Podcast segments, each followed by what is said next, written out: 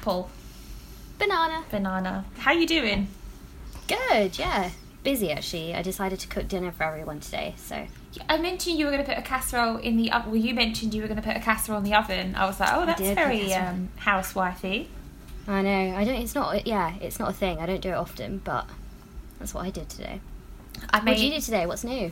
uh, today. Today, just work, just work, just normal stuff. I made a shepherd's pie at the weekend, actually, just on the subject of cooking, and uh, yeah, that was quite scary, but it came out quite nice, you know. You know Yeah, nice. But I'll tell you what I have been doing lately. So obviously, like with having the new house, and there not being a lot of money to like actually do the interior of the house up. Um, Mm-hmm. One thing I've been, do- I've been doing a lot of is gardening. So like I've been like growing seeds in like my windowsill greenhouse, and then I thought, you know what? I'm gonna take the jump and I'm gonna buy like a mini greenhouse for the garden. Yeah. Okay. So I bought this greenhouse. It was like fifteen pound from B and M. That's not an advert, but I'm just saying if B and M want to give me money to advertise, I'm down. So I built this greenhouse. I put all my plants in it, not all of them, which was an important step. And you know, the greenhouse is outside. And then Storm Gareth hit the northeast, and my greenhouse ended up on the other side of the garden. Stop. All my plants destroyed, seeds everywhere, compost everywhere. So I had to start again. So now my grow- growing is staying inside the house and no longer outside until Storm Gareth pisses off, basically. Ugh. So yeah, that That's was just like a Gareth, isn't it? that was just a typical fucking Gareth. Yeah. You don't get any Gareths that are like super cool, do you? No. Ridiculous. That said, I don't know any Gareth, so. I don't know, apart from Gareth Gates and Gareth Bale. Oh, yeah. Yeah, they're the only ones. I mean, if you're a cool Gareth listener, please tweet one of us. yeah, please, please send something Mm. in to prove to us that you are worthy of something good. That Yes. sounds so terrible. Uh, guess what I watched this past week though? Finally, What did you watch? I'll give you a little clue. Oh no, I've forgotten it. Hold on. And then the sunflower, You're my sunflower. Wasn't it so good? I've had that song stuck in my head. So basically, I watched Spider Man Into the Spider Verse finally, and uh, I loved it. Yeah, I mean, Yeah. I kind of had a feeling I was going to like it because a lot of people like hyped it up, but then you kind of worry, don't you, in case like maybe you're that one Yeah. person who doesn't love it. But I thought it was so like it was such a feel good film. It has such a great message behind it in regards to like being who you are, but also just like like I don't know, like a father relationship. I think I don't know. Yeah. it was um yeah, it was. I really loved it. It just made me. I just smile thinking about it, and like films rarely do that for me. So I thought it was really cool. I thought it was very clever as well because it kind of incorporated all of the Spider Mans that we know about, and Yeah. it just it really was. And Jake Johnson is obviously stole our heart as Nick Miller. Anyway, he was so freaking good as Peter Parker. I know, it's so incre- good. It's incredible. So I um yeah, I really liked it. Really, really enjoyed it. Really glad I saw it. So happy with that. It was so fun. It's so uplifting. It is. It's rare. Like a lot of films I've watched lately about like death and you know, it's just you know, Yeah, it makes a nice change. makes a nice change. Tell you what, I've also been watching on ITV. I don't know if you've seen it. It's called Cheat. I have, but I've not seen. Is it good? It's I'm good. Yeah. Another good thing as well. It's a pretty much all female like team. So like director, writer, producer. I believe. I believe I could be mm-hmm. wrong, but I'm pretty sure I saw on Twitter that it was indeed an all female directing team. So that's good. Good news. Nice. Cool. I'll check it out. I also start. working. Oh, sorry. Go ahead. Go ahead. No, no. I was just gonna say, if anyone's been watching Working Mums on Netflix, you need to be watching it. It's so fun. It's written by, um, I think it's Catherine Reitman or Reitman. I'm not quite sure how it's pronounced, but it's just mums who are juggling work and babies and feelings, and there's like a postpartum depression storyline, and it's like all it's comedy, and it's yeah, it's really really cool. So definitely watch that if you have some time. It popped up on my Netflix because it was one. I think some of the shows they must pay for a lot of advertising because it was Yeah. basically the trailer was automatically playing after everything I was watching, and every time I logged on, so I thought, oh, this must be one that they're trying to push. And I looked online and I saw that it's as it has a it's had a few seasons, hadn't it? Hasn't it? Yeah, I think it's about to start its third season. Yeah, so I will watch that because I put it on my list and thought I'll come back to it. Because you know, Mm. do you watch It's Always Sunny in Philadelphia? Yeah. It's got Yes. Dennis's ex-wife in it, hasn't it? That's It how I yeah. recognised it. So I thought, oh, okay, all right, I'll see how that is. So okay, good shout, good shout.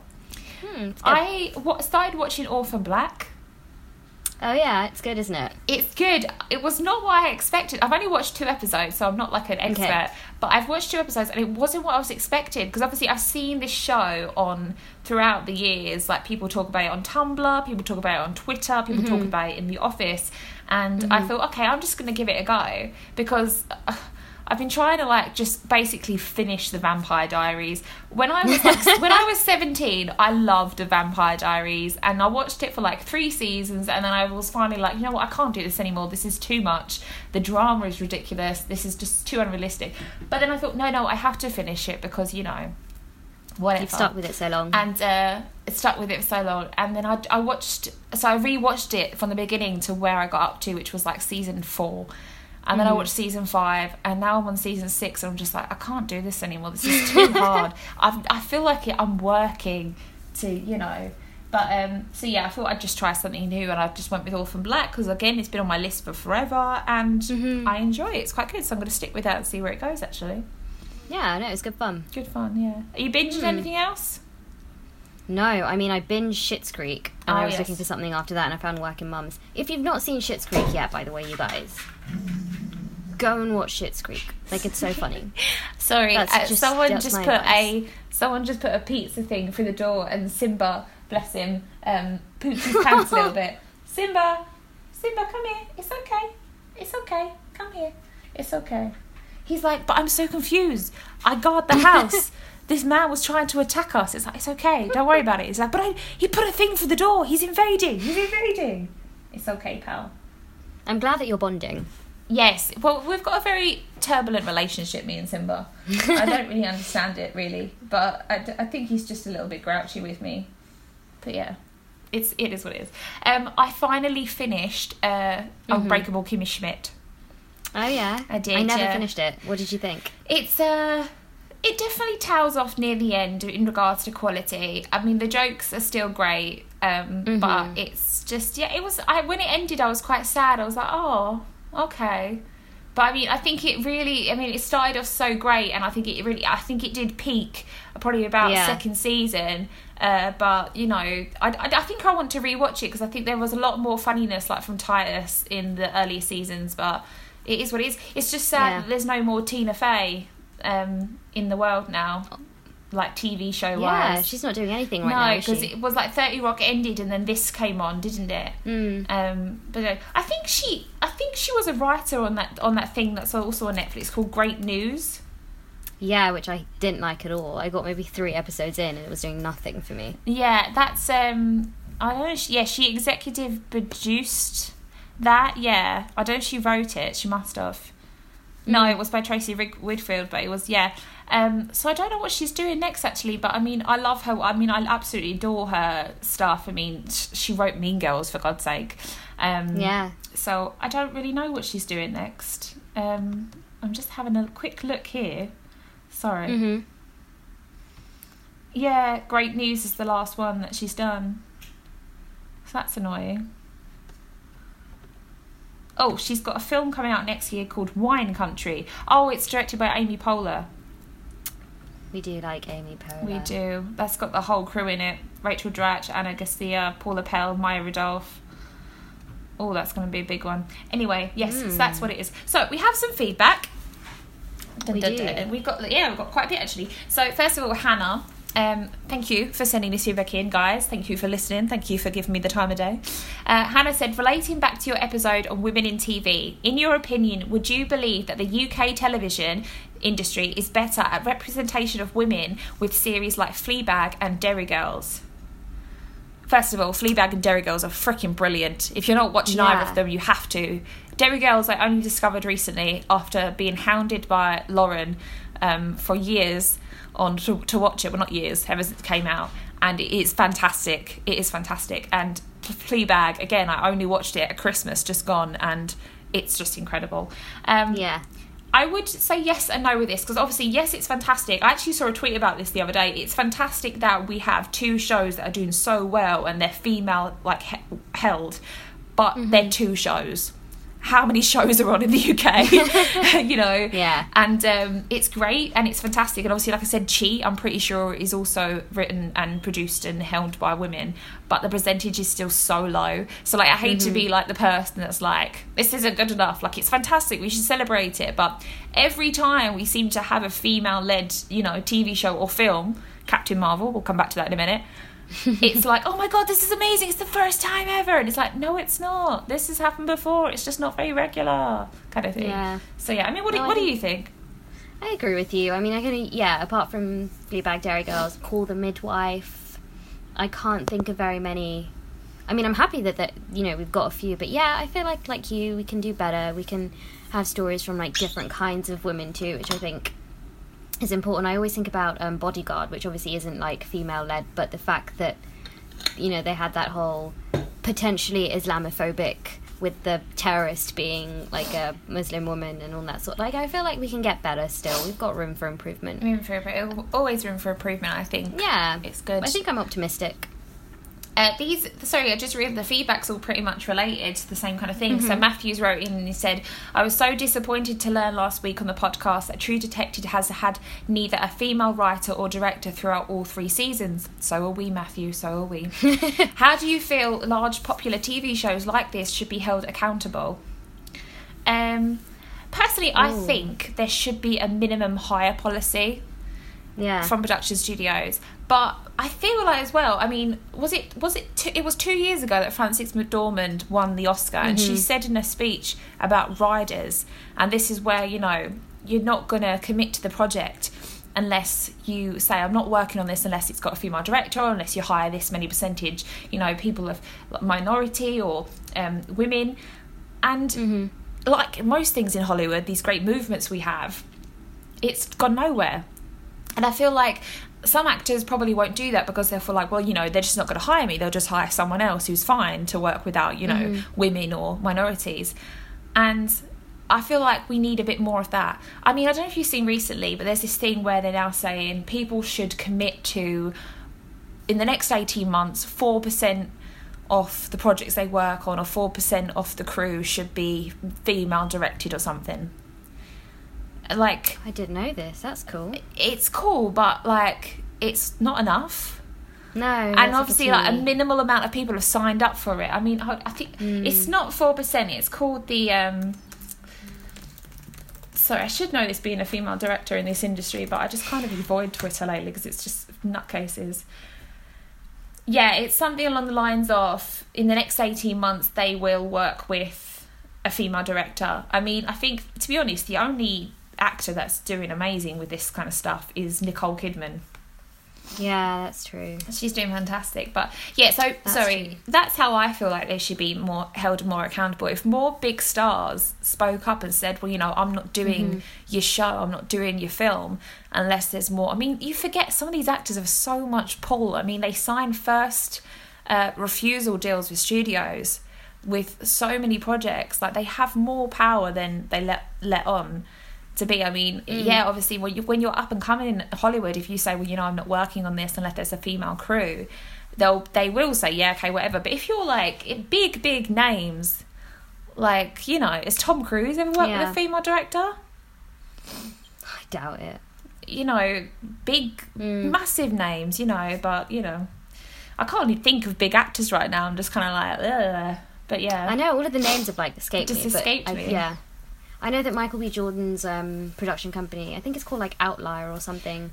He has the inclusion rider policy, which I thought was really cool, and I like that Ryan Coogler. Like it's one of my, I think one of my favorite things I've heard any director say. But he was asked about because I think his cinematographer for all of his films, or at least most of his films, has been um, Rachel Morrison. Yeah. And when he was asked about that, and he said something like, um, you're, "You're a prisoner of your own perspective." Like I thought that was so important and, and, and really true. Like you are, you can only see as much as what your experience allows you to see. So I'd really like more people to think that way, and, and you know, I think it's important. majorly. I mean, Mm. and like I said, like those two people you just named there, Michael B. Jordan and Ryan Coogler, are people that have been ignored for quite a long time Yeah. in regards Yeah. to things. I mean, uh, just Ryan Coogler's career is insane. I mean, he, he's only done three films like and the three films he's made have been incredible i mean i wasn't a massive fan of fruitvale station but the amount of like amazing you know experiences and feedback he got from it that's a director we should all be listening to and we should all be you know i mean Yeah. it's just insane it's just it is just brilliant it really is i mean he worked as a counselor as well didn't he so maybe he's got a lot Mm. more like i don't know Yeah, he's really cool. uh, sorry, yeah. So the next thing he's working on is um, he will be directing Black Panther two, and he's also going to be working on the Space Jam sequel that we do not need. No, but so the first Space Jam movie was the first film I ever saw in the cinema. I was four. Oh God! and um, yeah, like I vividly remember it because I remember because uh, well, I'm, and my parents remember me. I spent the whole car journey back home talking about how cool it was that there was cartoon and real life in the Yeah. same. Is I, I was like, it must have like, been one of the possible? first films to do that. Yeah, Okay, okay. it was good. I did see it in cinema. I saw it on a pirate VHS, but I absolutely loved it. And obviously, we can't talk about the um, song at the beginning of the film anymore. But I think they're actually thinking of removing that now, aren't they, from new releases or something? Oh, I'm pretty didn't sure I read something like that. I don't know, but yeah. I mean, you forget how great Space Jam is cast-wise. You got Bill Murray, like Danny DeVito's in Yeah. it. It's just Yeah. Oh, it's fantastic. But yeah, um, I love Space Jam. I'm glad you just mentioned that. It's made me feel good about myself. But yeah, so um, I don't know how we got into Space Jam there, Matthew, but I hope that answers your question. Okay, and finally from Chris. Chris said, It's so refreshing to hear someone talk about the process of making a film with such glee and enthusiasm. I think he's talking about me. Um, I'm excited to see the new film coming out for Christmas and what it has to offer. But my question is if you could change one thing that happened on set, what would it be?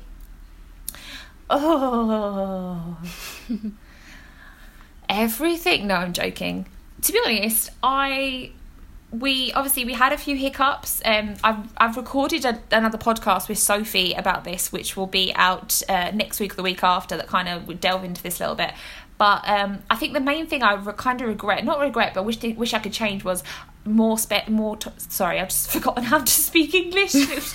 I had all the words, but I couldn't put them into a sentence. Um, it's spending more time with actors. I really wish I could have spent more time with them and just kind of had downtime and chill time. Like with lunch, like you, as a director, like as much as I'm eating lunch, I'm thinking about the next four hours we have to shoot and I'm thinking about what needs to be done next. And, you mm-hmm. know, so I wish I could have just kind of sat down and just chilled. I mean, they, they all did, which was great. And they got, they got along really well. But you forget, like, going back, I thought when we were on set that day, I thought about when we were on set of Foxhole and when we had everyone on set. It must have been day two where it was like everyone on set. I'm never going to get all those people in a room together probably ever again because not everyone went to the Yeah. wrap party, not everyone went to the premiere, you know, not everyone uh, went to the the um the fifth birthday party we had. Like I very much doubt I'm ever going to get all those people in a room again and you kind of realize like because I love my actors, I always do. I always, you know, hire people that are talented, but also people that I think are really great people. And mm-hmm. it's so great to hang out with them. And it's so rare you get to do that in an environment where you're working, but also like you're chilled and laid back enough to kind of enjoy it. So, so yeah, I regret that, but but I'm hoping to work with all of them again. So hopefully, you never know. Fingers crossed. Fingers crossed. So yeah. Okay, box office top ten. You ready for this?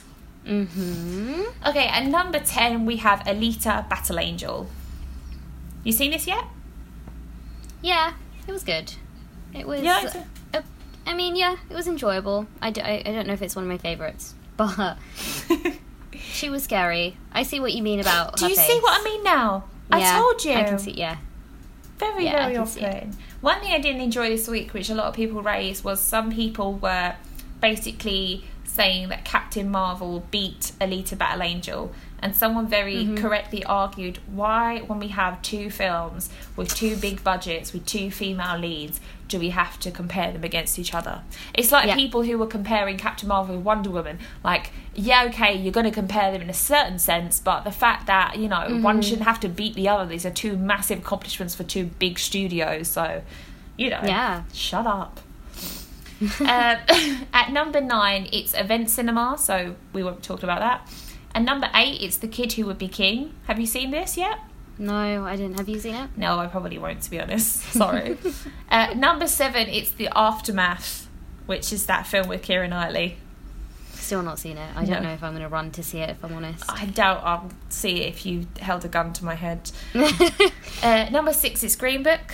Number five, it's How to Train Your Dragon: The Hidden World. Number four, it's Instant Family. I think it's amazing that this film is doing so great still because Yeah. usually these these kind of comedies kind of disappear, but I think the heart in this film is clearly Mhm. resonating in people because it's like number four after. Uh, it must have been. Well, I mean, I think I saw it a month ago or something like that. three yeah, it's been a while. Yeah, it's been out for four weeks or a month now, so you know it's it's doing great. It's um fantastic, but yeah. Uh, number three, it's the Lego Movie Two. I still need to see it. I'm just not as Yeah, I've still not seen it. I'm not like uh, what's the word? I'm just not jumping Stan. for joy with it. Or so, I don't know. Yeah. I don't know. You're not a Lego stan. Uh, funnily enough, How to Train Your Dragon has done better at the box office than Lego Movie Two.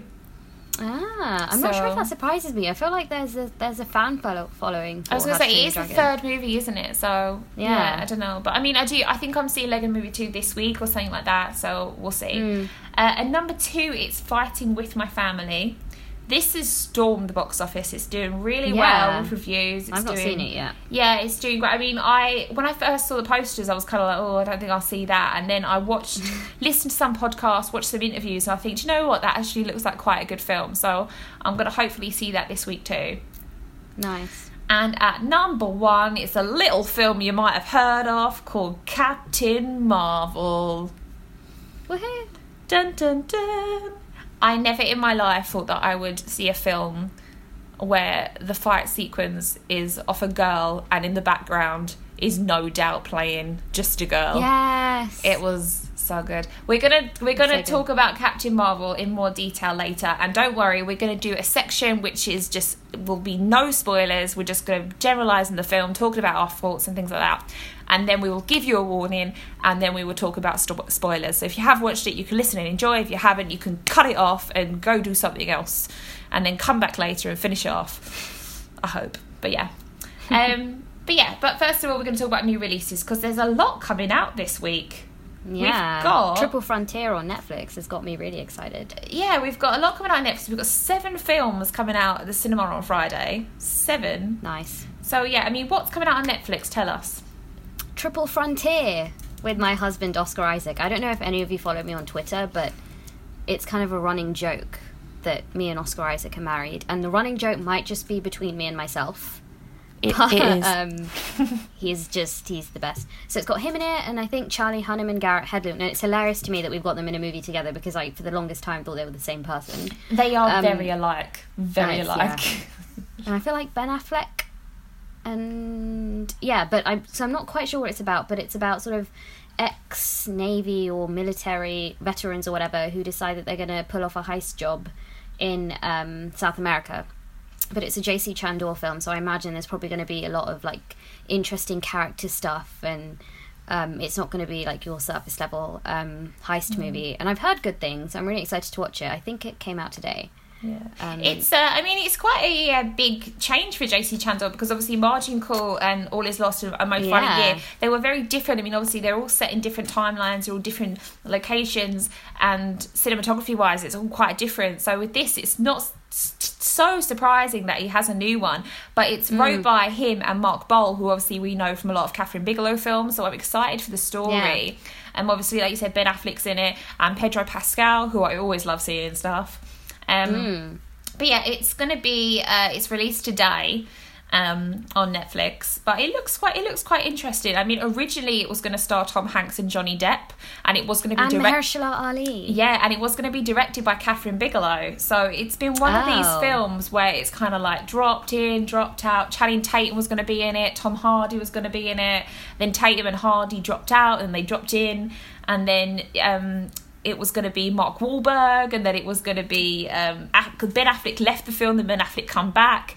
It's been a mess, and usually when it's been a mess, it usually means it's not a very good film. But it seems like it's just been a kind of struggle of Yeah. um, directors and production studios and things like that. But I mean, it's been in the works for nine years, so hopefully it's going to live up to potential. I mean, review wise, it's got a pretty solid, you know, thing on Rotten Tomatoes and you know Metacritic and things like that. So I'm looking forward to it. I think it's it's nice to get Yeah. something like this on Netflix. It's nice that it's not you know the same kind of stuff, and it's but again. Where's the advertising? I've not seen a single advert for this on my Netflix account. Yeah, me neither. I think I've seen it on Twitter, but not on Netflix. Yeah, shocking, Mm. but yes, that that's that's a good one. Um, good to see Ben Affleck back as well because obviously he's going through quite a hard time right now. Yeah. Is he in rehab or is he out of rehab? Or I'm not sure. I'm not sure. But yeah, he he, he looks. Yeah, I just sometimes. I just feel like Jennifer Garner, just bless her, just she had a lot, didn't she? yeah.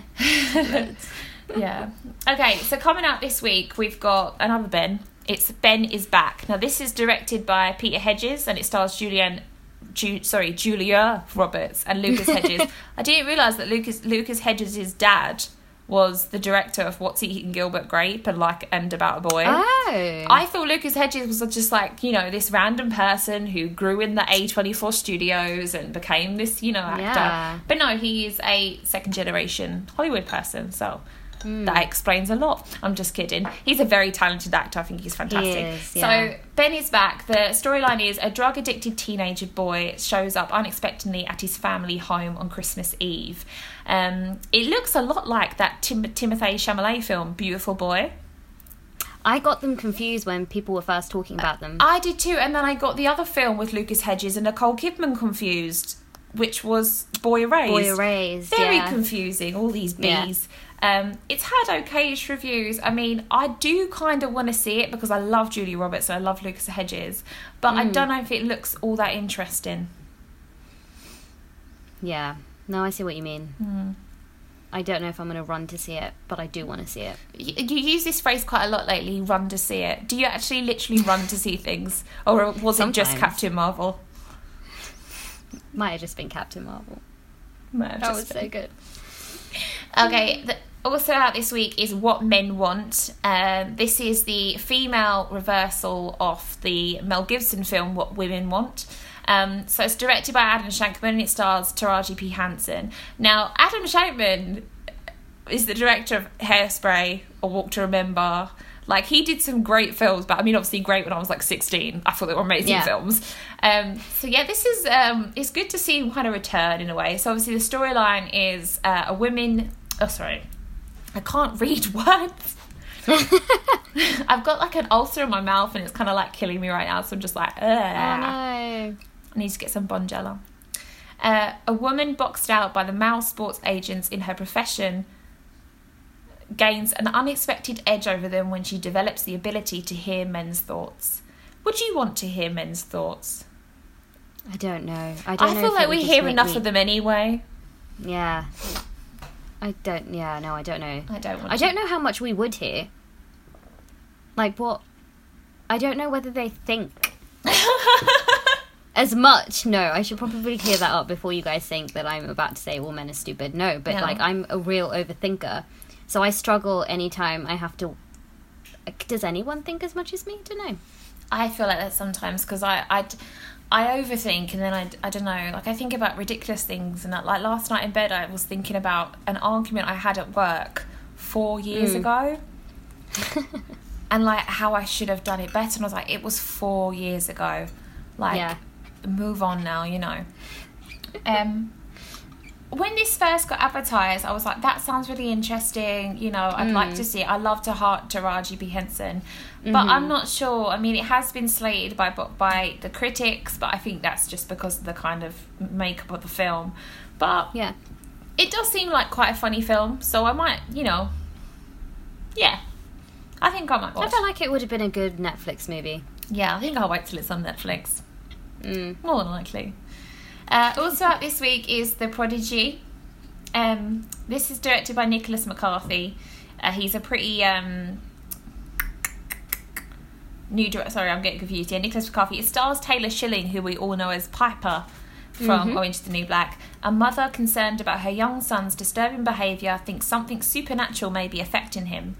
Um, it's good to see that Orange is the New Black cast doing well because I was quite worried, like when the TV show was over, that they'd all just kind of disappear. But Yeah. um, this looks very alike to an Irish horror film that we talked about a few weeks ago. I don't know if you remember.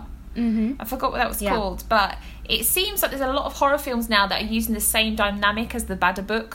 With, with like the single mom, it's the child, is the child evil, is the child possessed, kind of like very repetitive. I don't really know why, you know, but whatever. Um, also out is The Vanishing. This sounds like a film that was out a few years ago, but it's not. Apparently, it's brand Yeah, new. I was gonna say. Even the Huh. poster looks very familiar. Um, so this is directed by Kristoffer Nyholm. It stars Gerard Butler. Um, yes, he has another film out this year. Uh, so three lighthouse keepers on the remote Flannan Isles find a hidden trunk of gold leading to their mysterious disappearances. It has been absolutely slated in reviews. Mm. And again, like I said, it just looks like a film that was out five years ago. I don't really know. Yeah, it definitely sounds like one that was out, and it probably the other one probably starred Gerard Butler too. It, I know, honestly, seriously, I think the poster has been reused. Um, Also out, I'm excited for this one. I don't know if you are too. It's called Girl. It's directed by Lukas Dhont, I believe, and it stars Mhm. Victor Polster. Lara is a 15 year old girl born in the body of a boy who dreams of becoming a ballerina. Now, this won at Cannes and it was nominated for the Golden Globe and it's had massive festival success. So I'm really excited. I'm hoping that the Newcastle cinema is going to be showing it because I'm going to try and pop there and see it because it looks like a film that should be in the cinema. I mean, I love, I did ballet as a kid, so I just love ballet on film. Obviously, that's why I had ballet in Demi, so Mm. I'm really hoping it's going to be a good one. Have you heard of it? No, but I'm gonna watch it now. That sounds really cool. If I show you the poster, I think you might have seen it somewhere, perhaps. Ah, okay. Maybe. Um, two more left. So we've got Under the Silver Lake. Now, this is directed by David Rod- Robert Mitchell. Uh, the director did It Follows. Ah, Yeah, so it's his first return back after that. It stars Andrew Garfield and Riley Keough. Uh, so Sam, intelligent without purpose, finds a mysterious woman swimming in his apartment pool one night. The next morning, she disappears. Sam sets off across LA to find her, and along the way, he uncovers a conspiracy far more bizarre. as always. As always, it's had okayish reviews. I mean, I feel Okay. I feel like we haven't seen Andrew Garfield forever. The last thing he Yeah. did was that film Breathe with Claire Foy. Um, Oh, yeah. but I, yeah, I feel like, and it's always good to see Riley Keough. So I'm gonna try Mm. and see this because I think it's gonna be a bit creepy. I really liked Mm. It Follows, so yeah, no, it sounds good. that's good. And lastly, it's Hmm. Fisherman's Friends. And this is directed by Chris Foggin. He's a pretty new director. Um, Mhm. And it stars Daniel Mays, who you'll probably recognise from Luther, everything. If you Google him, you'll be like, oh, yeah, that guy. One of them faces.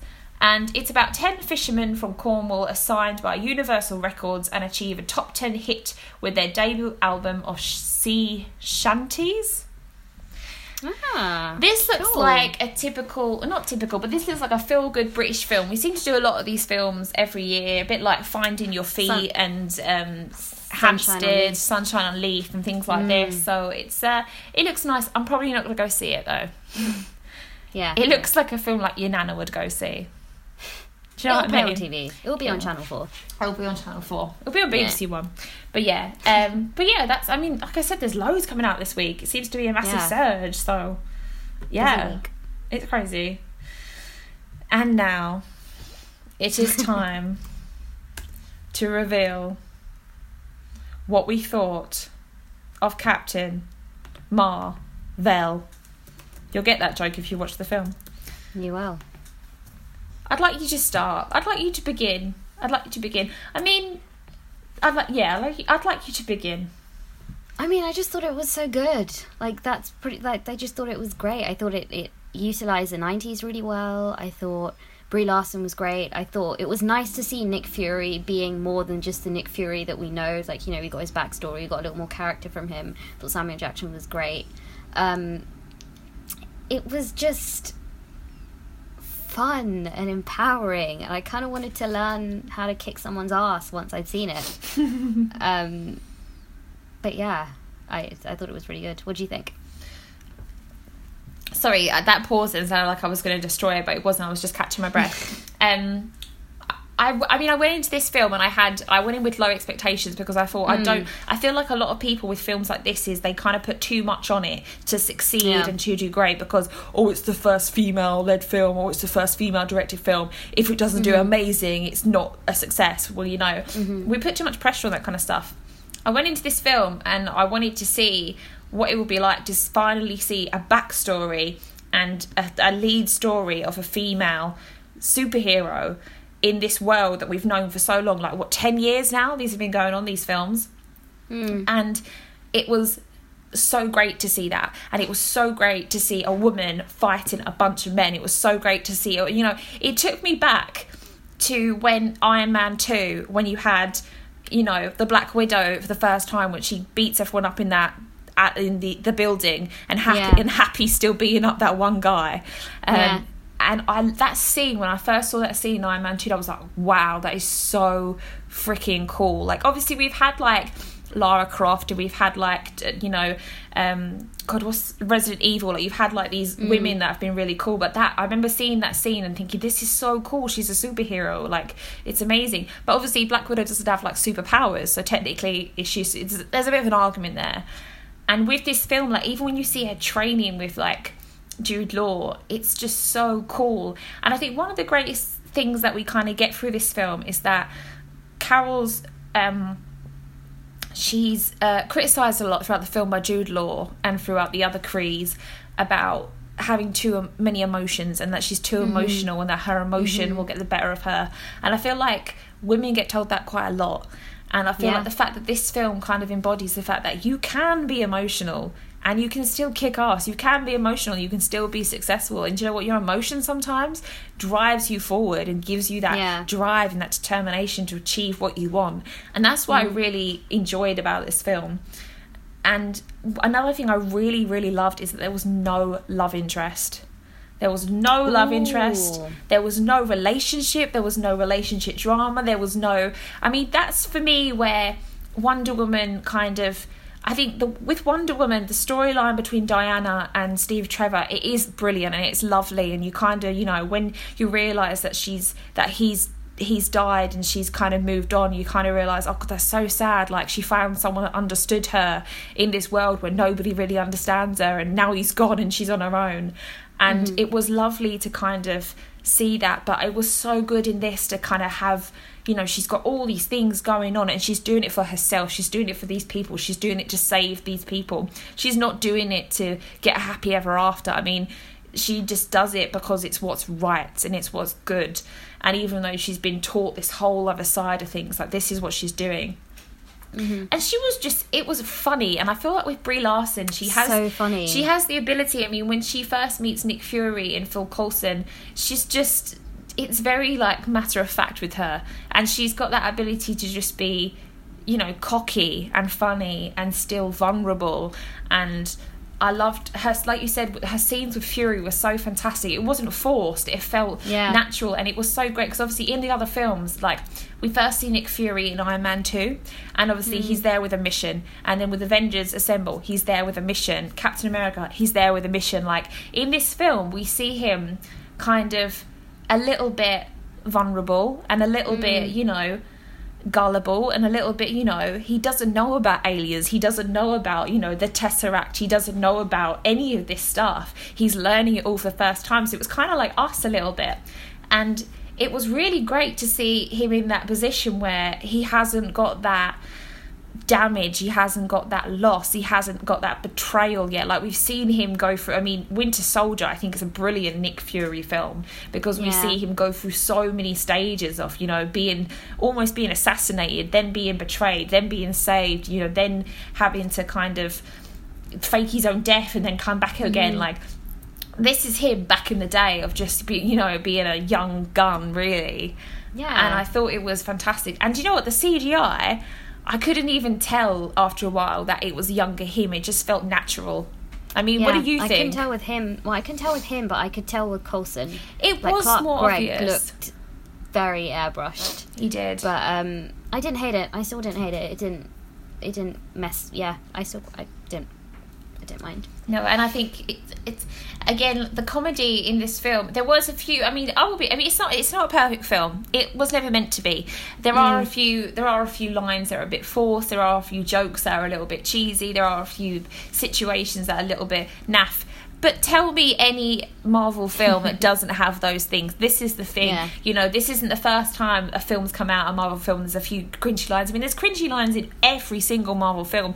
Even, you know, Aven- I mean, I think Avengers Age of Ultron is probably the worst because some of the jokes in that film are just pure Yeah. dreadful.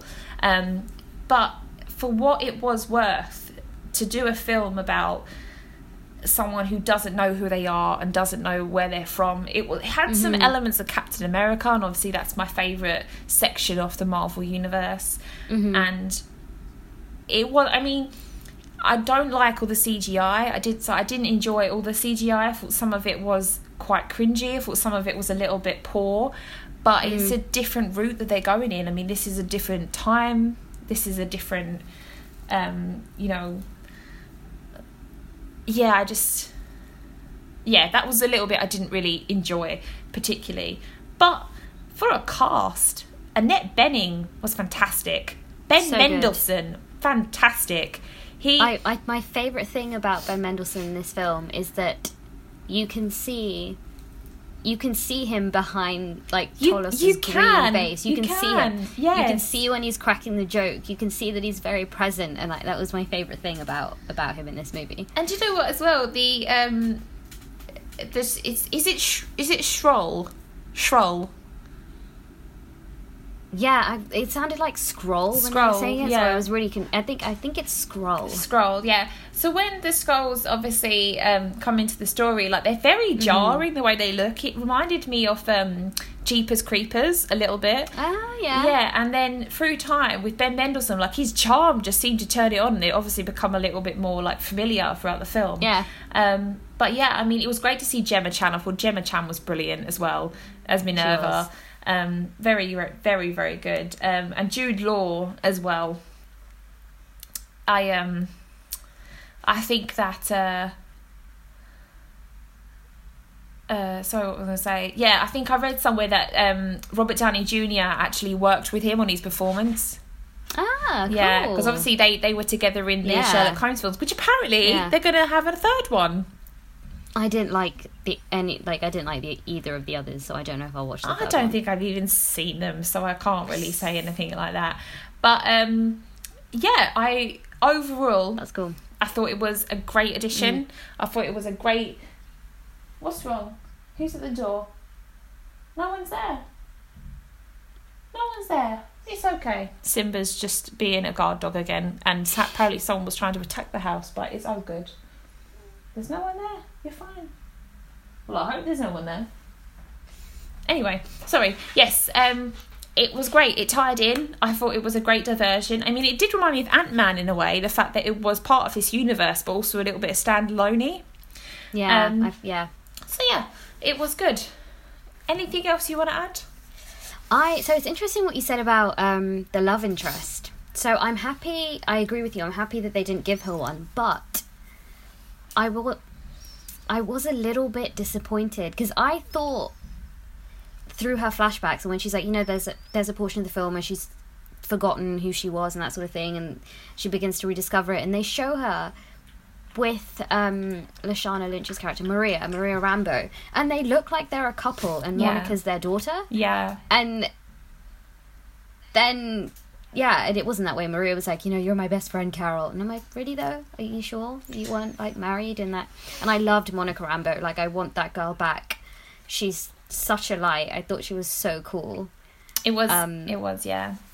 so yeah i feel like that's where my criticism is as well as like the cgi especially i feel like during the beginning um when they first wherever that covert mission was um but yeah it was that it was that kind of i didn't believe that maria and carol were just friends based on how they'd developed this flashback situation Yeah, no, I, Um, I know what you mean. I think, Mm. I mean, there's been some hoo ha online because a lot of some people have said like, oh, I think that Captain Marvel could be easily wrote in as um, being a gay character, and obviously Mm-hmm. some people kicked off of that. I mean, I think it would have been hard for her. It would have been, I think, too much to go back to having a daughter as well. Mm. So maybe that's probably why they didn't do it because the kind of connection would have been, I don't know, a little bit too harsh i don't know but i mean I, with you i do agree that i think this relationship they had or friendship they had or whatever it was it was obviously very very strong and i don't yeah i think there was a, they could have done a little bit more there because it was kind of like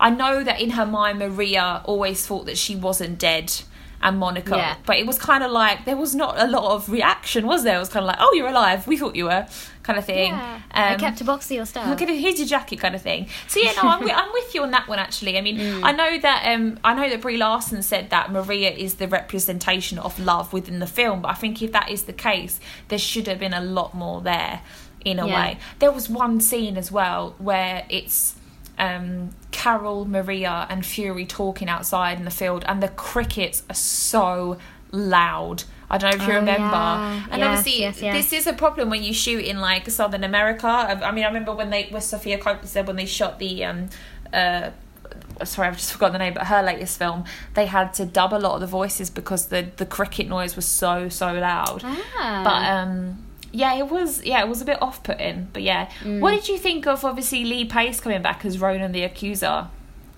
it was so good to have him back. It was, it I- was good. He's so cool. He just makes me happy. Like I remember, I was a big Pushing Daisies fan.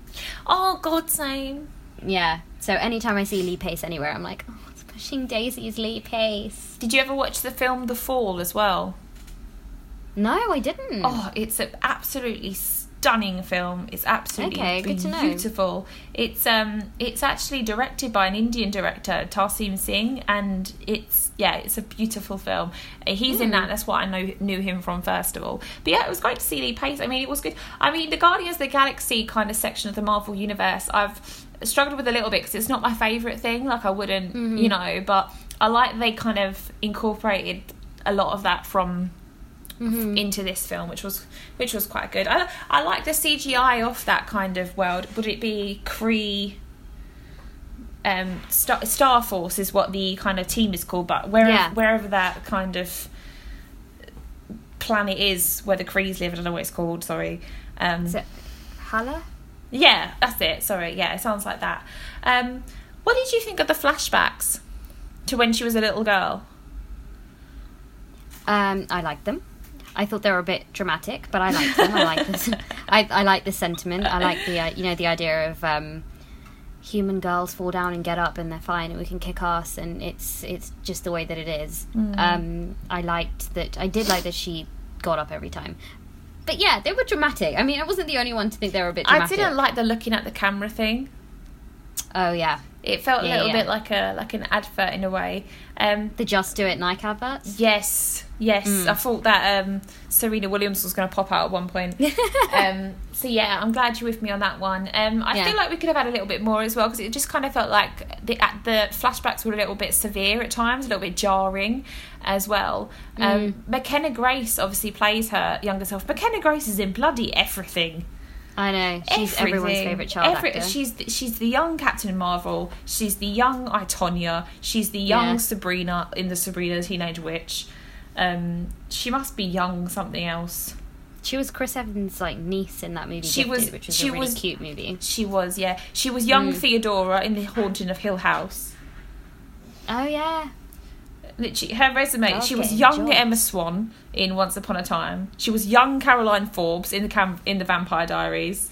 She was young Abby Fisher in CSI. I mean, I'm not slating the girl. She's obviously got a very great career. she's hustling. you know yeah. she's she's hustling she's 12 years old hustling. and she's doing amazing um but damn girl Yeah. um uh, what was I going to say? Yeah, she's her next thing she's in is an untitled Annabelle film, um, which is on the Annabelle Mm. dolls. That can fuck off. Mm. Uh, Um, Yeah. yeah. So, yeah. Overall, I think you know there's a lot. It's.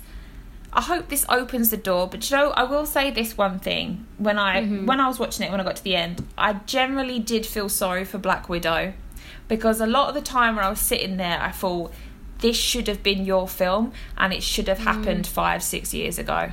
Yeah, yeah. She Do you know what I gone mean?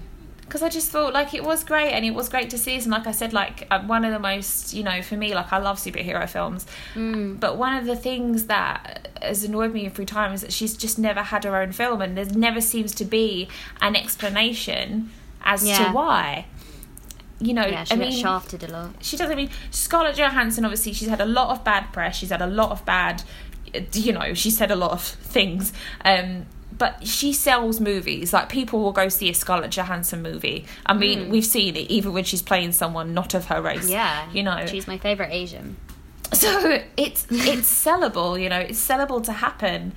Um, and yet they just they've never done it, and it's really No. silly. And like the fact, I mean, I'm sorry, but it's Captain Marvel only happened as a reactory to Wonder Woman. You can't tell me that that's not the case. Mm. You know, um, so yeah, just watching it, I just kind of felt like what the Black Widow movie would have been like. You know, it would have, you know, you could have had Nick Fury, you could have had Tony Stark, like you could have had all these things, and yeah, it just made me a little bit sad that I mean, she's she's been in Iron Man two, The Avengers, Captain America, Winter Soldier, Captain America, Civil War, Age of Ultron, Infinity War, Cap- Mm. sorry.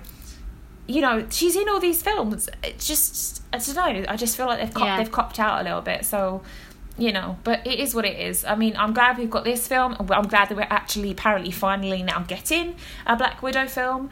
Yeah, But it just feels like it could have been, you know, a little should bit have happened. Yeah, it should have already happened. should have happened. Mm. So yeah. Okay, so that's the end of our spoiler-free Captain Marvel review. So if you haven't seen the film, you need to turn this podcast off right now. Okay, now we can talk about Captain Marvel, the spoilers. Oh, okay. So we'll start from the beginning. Um, so we'll go through. So obviously, the beginning of the film, we've got um, Viz, as she's referred to, and she's obviously having these dreams where she's kind of flashing back and she's seeing Annette Bening and she's not sure who Annette Bening is, and then we kind of have her kind of wake up Jude Law. Now this is where I thought that maybe Jude Law was the love interest. Yeah, 'Cause I I, thought, did. I oh, did think it. because it was a little bit flirtiness. Like she was knocking on the door and she was like, "Can't sleep," and he's like, "Why do you do this?" And she's like, "Because then I'll be sleeping." And I was kind of like, "Oh God, I don't know what's going on here," kind of thing. um, so obviously there's that going on, and then we have them going on a mission to rescue an undercover Kree operative, and this is the first time we see the Skrulls, um, who are obviously shapeshifters. Um, and during this mission, we get captured. Not we, sorry. She gets captured and they take her to a memory probe and they're trying to find out. And it was really weird here because I was trying to work out whether it was Ben Mendelsohn's accent because it's quite comical when you first hear it. It is. Because Yeah. uh, it's an Australian accent, isn't it? Yeah. It so it's is, quite yeah. comical at first because obviously we're, we're hearing, we're seeing these things and we're going back in time and we're seeing Annette Bening again and I'm trying to work out who Annette Bening is and things like that. Mm-hmm. And so she escapes from this memory probe. She beats the shit out of a bunch of Skrulls. It's a very cool scene because her Yeah, hands very cool. are actually they're trapped, aren't they, in like these um what do you call them? I don't know. These, yeah, these things Trappers. that don't let her use her hands. Trappers. Uh, Yeah. She beats the crap out of him. She escapes in a pod and she crashes. Where else? But LA. And she crashes into where else? But a blockbuster. a blockbuster. A blockbuster. And um, so she crashes into a blockbuster and she finds a way to get in touch with Jude Law and basically explain where she is and um, that they're going to come to get her. Now, this is the point where you kind of start suspecting Jude Law and what's going on and things like that, don't you? Mm-hmm. Yeah. Which I didn't see coming actually. Maybe I didn't read the trailers properly, but I didn't see that coming. Um, and obviously, when a kind of alien like life form crashes into a blockbuster, guess who turns up? None other than Nick Fury and Phil Coulson. So, this is the first time we see them when they've got like the CGI young makeup on. And. Um, the kind of repertoire between them is just so so funny. She's just like, what did she say? She's just like, "Yep, I'm Kree. I'm uh for the capital See, planet he said Hala." something about yeah, something about how she was wearing a laser tag outfit. Yeah, and then she starts, and then obviously this gets interrupted by a Skrull attack, and it is one of the coolest sequences. It's a bit like Fast and Very Furious. cool. Very cool. So obviously they're on this they're on this train and she this is where she beats the crap out of the old lady, which you would have seen to death in all of the trailers. It's very, very funny. Um, very, Very funny cool. sequence. Very cool. And Nick Fury is obviously chasing up the street with who he thinks is Coulson, but it's actually a, a, a Skrull that he kills. Now I feel quite bad because obviously later in the film we realise that the Skrulls were kind of fucked over. So I kind of feel bad every time that a Skrull was killed because, you know, Yeah. they were actually not the bad guys. They just wanted somewhere to live. They just wanted someone to live. Um, so yeah, so then we end up um, seeing Ben Mendelsohn for the first time, not in his um, Skrull get up, um, just looking himself. And obviously, he convinces Fury to meet with um, Captain Marvel again, or sorry, Veers as we know her at this point, and to continue. And then we find out that obviously Ben Mendelsohn's character, who is uh, Director Keller, is actually a Skrull. Um, it's Talos in disguise. Um, so they go and visit this kind of secret um, U.S. Air Force place where this um, where Annette Bening previously worked, and um, they sorry. Just get so they get they get to the place, don't they? They get to the office of where she worked, and that's when they find Goose, the cat, isn't it? Yeah. Ah, yes, yes, yes. So Yeah. Yeah. so so obviously they um, get discovered by the um, by Shield, and obviously Mm-hmm. we have this moment. This is the last we see of Coulson actually. So is it? Oh, yeah. It is. Yeah. So obviously Coulson is new on the job, which we discover, and he sees that Captain Marvel. Sorry, Veers and uh, Fury are escaping, and he just lets them go. And it's really lovely because it kind of takes you back to like Avengers when he sacrifices himself, and it's like, oh no, you deserve so much more. Um, Mm. Yeah. It's a lovely little moment, but that's the last we see of Coulson. He's not in it a lot. I do feel like I think we see him again. When? I think it's towards the end when um he. It's one of the post-credit scenes, I think. Oh yeah, that that's in the film, isn't it? Well, I mean, yeah. we see him right, but for me, like, because he was on the poster and stuff, I thought he'd be in the story like throughout the whole thing. Yeah, he'd be a little more present. Yeah, so it's a little bit like Mm. misleading there. So after they escape from this place, they discover. So basically, they discover some documents, don't they? That basically point out that Veers had a life on Earth. Mm-hmm. and she works out this Annette Bening person she sees in her dreams is Dr. Wendy Lawson. And then her and Fury and Goose the cat escape in a quad jet and fly to Louisiana to meet Mar- Maria Rambeau, who is in the pictures and is presumably her friend because obviously she gives testimony, doesn't she? Yeah. Yeah. yeah, about, about the death. Um, and then we arrive in Louisiana, and obviously Talos arrives as well, and this is where we basically find out the big bit of a twist in the story, isn't it? A little bit of a twist.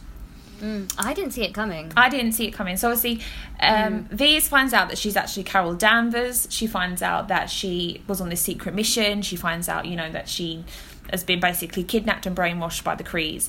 But we also find out that the Skrulls are actually refugees and they're actually searching for a new home, and that Dr. Wendy Lawson, played by Annette Bening, was a Kree renegade helping them. So it basically kind of shows that the Krees were basically savages, really. Like, Yeah. yeah, they were It just really flips it on his head. flips on the heads a little bit. It's very it's very Thanos like as well, isn't it? About just destroying things and becoming your own. Um, And they replay a black box message from um, Lawson's plane, and that's when um, Carol remembers regains all her memories and remembers the day of the crash, and that's how she got her powers um, through an explosion. And obviously, Jude Law's just taken the opportunity and stole her. Mm-hmm. So yeah. Um, and then we find out that. So yeah, so then obviously we leave. Um, this is another thing we didn't see a lot of Maria and Monica, did we?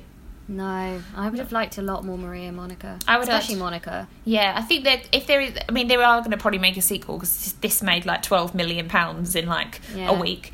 Um, so yeah, so we don't see Maria and Monica anymore. Obviously, there's some very very nice moments between Carol and Monica where they talk about you know girl empowerment and things like that, and it's very sweet. And like you said, like clearly there was a lot of relationship here beforehand that we're not delving into or exploring.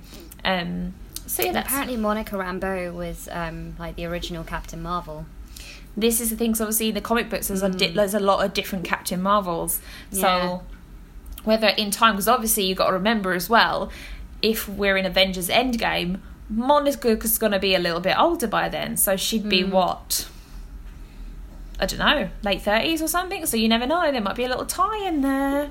Yeah. Because obviously, we'll get to the ending then, but we'll talk about the ending in a second. Um, so yeah, so Talos takes um, them to this um, cloaked planet, which is where some of the Krees have been hiding. So this was um, Lawson's secret lab, wasn't it? Where she was kind of um, basically shielding things, and they find the Tesseract. This thing pops up in every bloody film. I'm sick. Of, Yeah, I'm sick of seeing Easter the egg. thing. I'm sick of seeing the thing Yeah. and it's of course the source of the energy core. Blah blah blah blah blah. Um, but of course, Star Force arrives, which is Jude Law, Gemma Chan, and the posse, and they bring her to the Supreme Intelligence, and this is where we kind of get a um, a bit of a power struggle, and it's about her basically finally using her emotion to overpower, and she just kind of becomes the strongest thing in the world. Basically, that's what you could say, isn't it? Yeah. No, for sure. just overdoing it. And then, of course, there's a big fight sequence, and no doubt, I'm just a girl comes on, and it is so freaking cool. The Yeah. way it leads into it. I mean, the soundtrack throughout this film's great. I mean, TLC's playing a lot, isn't it? Yeah. Yeah, so It was it was good. It was really good. it's just it's just brilliant. It really is. Um, and obviously throughout all this battle, I mean, Fury has this goose cat, and it's fantastic. I mean, the comedy between Fury and this cat is so so great. Yeah. And obviously, it's revealed that it's a Flerken, which is an alien with a pocket dimension inside the body. Um, and I'm pretty sure that there is a joke in one of the previous films about Fury losing his eye because a cat scratched it out. I hadn't considered it, but now you've said it. Yes, there is. I don't know whether it's a. Captain America film or an Avengers film, but I'm pretty sure maybe it's Iron Man that jokes around about, oh, I heard that a cat scratched it or something. Um, but obviously, the cat scratches the eye, um, and that's what what ends up penultimally blinding him. Um, but yeah, so there's a lot of funny elements with that. I thought the cat was lovely. So cute. It was great. And then obviously Ronan the Accuser turns up, and this is where we get a very cool, empowering speech from um, Carol, and he flees away and basically pisses himself. To be quite honest, isn't it? He does. so it was, yeah. it was quite good. Um, so yeah, very cool. And she sends him back with a warning. So obviously there's a lot more to come and things like that. Mm-hmm. Um, so nearing the end, obviously, Carol says goodbye to Maria and Monica because she's going to depart and help the Skrulls find a homeworld. Now, this is the ending that I quite liked because it wasn't a happy ever after. It was kind of like, right, that challenge is done, on to the next one. Yeah. And I quite like that. I liked it. but she gives and then obviously this is the part where we see the modified pager for the first time uh, which Yeah. obviously is the last time we saw this was at the end of avengers infinity war to contact her in emergency and she makes it very clear only in an emergency and um yeah so that's the kind of the last we see of carol and it's it's sweet and it's nice and then obviously we go to fury in his office and he's typing up a report now i've got to say the references to 1990s computer technology in this film is so funny it's like what is So it doing funny. it's loading it's, It's so loading. funny and it really threw me back as well because i just can't believe like Yeah. how much we just put up with but it was the coolest thing back then wasn't it It's so cool. so it was really funny. Yeah. it was so cool. And obviously, he's in his office and he's drafting an initiative aimed at like like hating superheroes like Captain Marvel and obviously him and Coulson. This is where Coulson comes back into it. Um, they talk about, well, you know, will there be other people like it? And he says the line, well, you know, we found her, we weren't even looking. So it starts off the whole initiative and he changes. Um, he's I think he names it something like the Heroes Initiative or something. Yeah. And then he finds a picture of Carol Danvers and her Air Force jet and it says the call sign Avenger and that's when he changed it to the Avengers Initiative and like inside I was just like, Oh my god. Oh, this is so exciting. Yeah, It's no, like it made me goosebumps, squeak, even though I knew exactly what like you know what it leads to, but it was Yeah. very exciting. it was just it was just cool it was just very Mm. cool and um, and then of course that was the end and then we got the mid-credit scene um, now this is obviously set in present day and we see the pager the very famous pager which um, fury activated and it's being monitored by captain america black widow Bruce Banner and James Rhodes. And it's really cool because they're monitoring it and they've, they've basically tested everything on it. So I think this scene will be in the film because that's what they Do did you? before, wasn't it? Yeah, because I think the after credit scene of um, Ant Man with Bucky was Oh, was yeah. yeah that was in um, Yeah. that was in not Civil War was it? Yeah, Civil War. Yeah, it must. I think it was Civil War. Or was yeah. it Avengers? I don't know. Yeah, um, but yeah, I think this scene will be in there, and obviously they're testing it and testing it and testing it, and then it's quite funny because Natasha Romanoff says something like, um, "I wonder what will happen" or something, and then she turns around and Brie Larson's standing there as Captain Marvel, and she just says, "Where's Fury?" And Mm. I think it's going to be great to see her chemistry with the other Avengers. Yeah, I think too. that's going to be very interesting. And then obviously the post post credit scene is when Goose jumps onto Fury's desk and regurgitates the Tesseract, Mm. which to be honest, waiting for about ten minutes for was not very forthcoming. No, yeah, I felt the same. I felt it was a bit disappointing on that one. Yeah. But yeah, so with all the with all the obviously the spoilers there, do you have anything further to say? No, I just I really enjoyed it. I just I thought it was good. The, at the, again, I think like you, I went in with almost no if I don't think low expectations. I think it was no expectations, but um, it was just a fun movie. it was. It was fun. What do you think her involvement in Endgame is going to be like?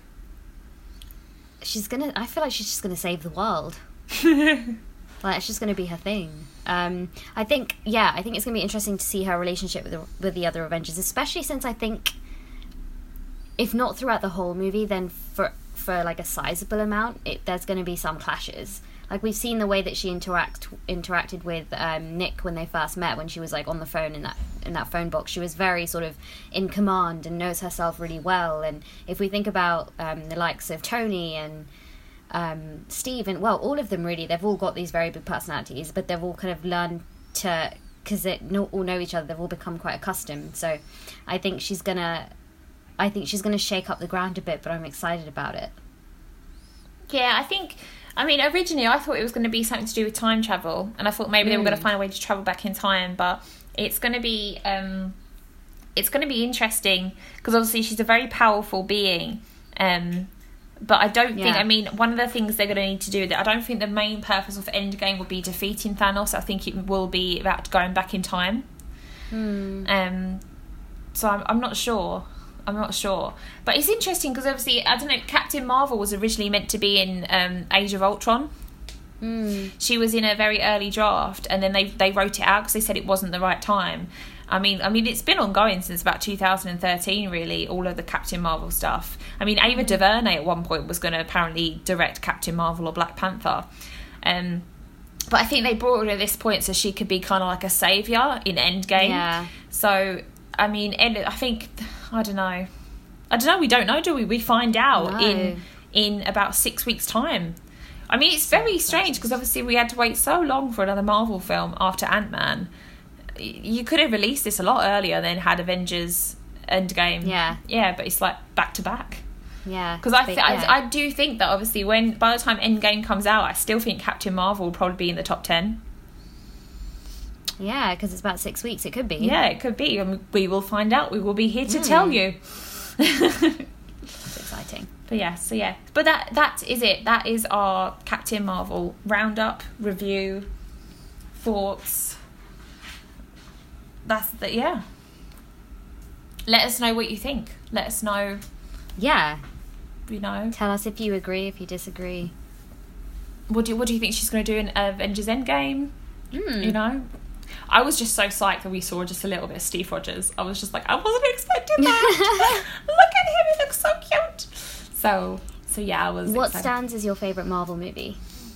Um, I think Avengers Avengers Assemble will always have a big place in my heart because it was kind of like the first one they all come together. But I, th- I still think the best the best made Marvel film is Captain America: Winter Soldier because even if you took the superhero elements out of that film, it is still good. Like it's a spy thriller. It's a you know it, it's yeah, it's brilliant. I love that film so much, and Yeah. um, yeah, I think the Civil War is fantastic. I, for some, I think it's the it's the Russo brothers. The Russo brothers have done amazing things for the Marvel movies, and we're very lucky to to have them.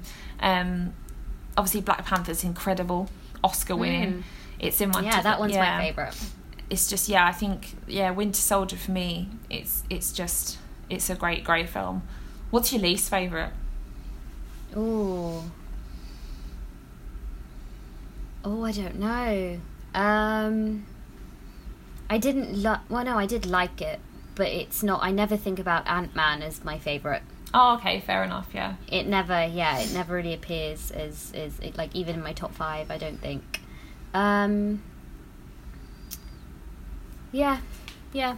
Probably Ant Man is my least favorite. Black Panther being my absolute favorite. That's fair. But hmm. I think. Alright. Don't know where you'll come from. I think um, I really didn't like Iron Man three, and then I rewatched. Was that the one with Guy Pearce? That was the Guy Pearce one, wasn't it? yeah, and then I rewatched it last year, and it wasn't as bad as I remember, but it still wasn't Mm. amazing. Um, Mm. So yeah, I didn't love Iron Man three. Thor: The Dark World was a bit meh as well. Oh yeah. Um, Oh, that's true. and then what else? My biggest bugbear with Thor will always be how underutilized Idris Natalie Port- Elba. Oh, sorry, yeah. Oh, Idris- I mean and Natalie, Portman, too. Yeah, yeah. Natalie. Port- how do you just write Natalie Portman out of I your know. franchise? Just How- how- I mean, you make her only a love interest to begin with anyway, and then you write her out. it's just it's just crazy. I mean, Mm. it's funny because a lot of people re- recently have done like their top ten best actress lists, and Mm. she's been at the top of many of them, which is correct because her performance in Black Swan was just phenomenal. So good, Um, yeah. But yeah, that is one of the biggest anomalies, and to get rid of Cat Graham as well instead of Oh, Skarsgård. Such great characters, and they just got rid of them. It's shocking, really, really Mm. is.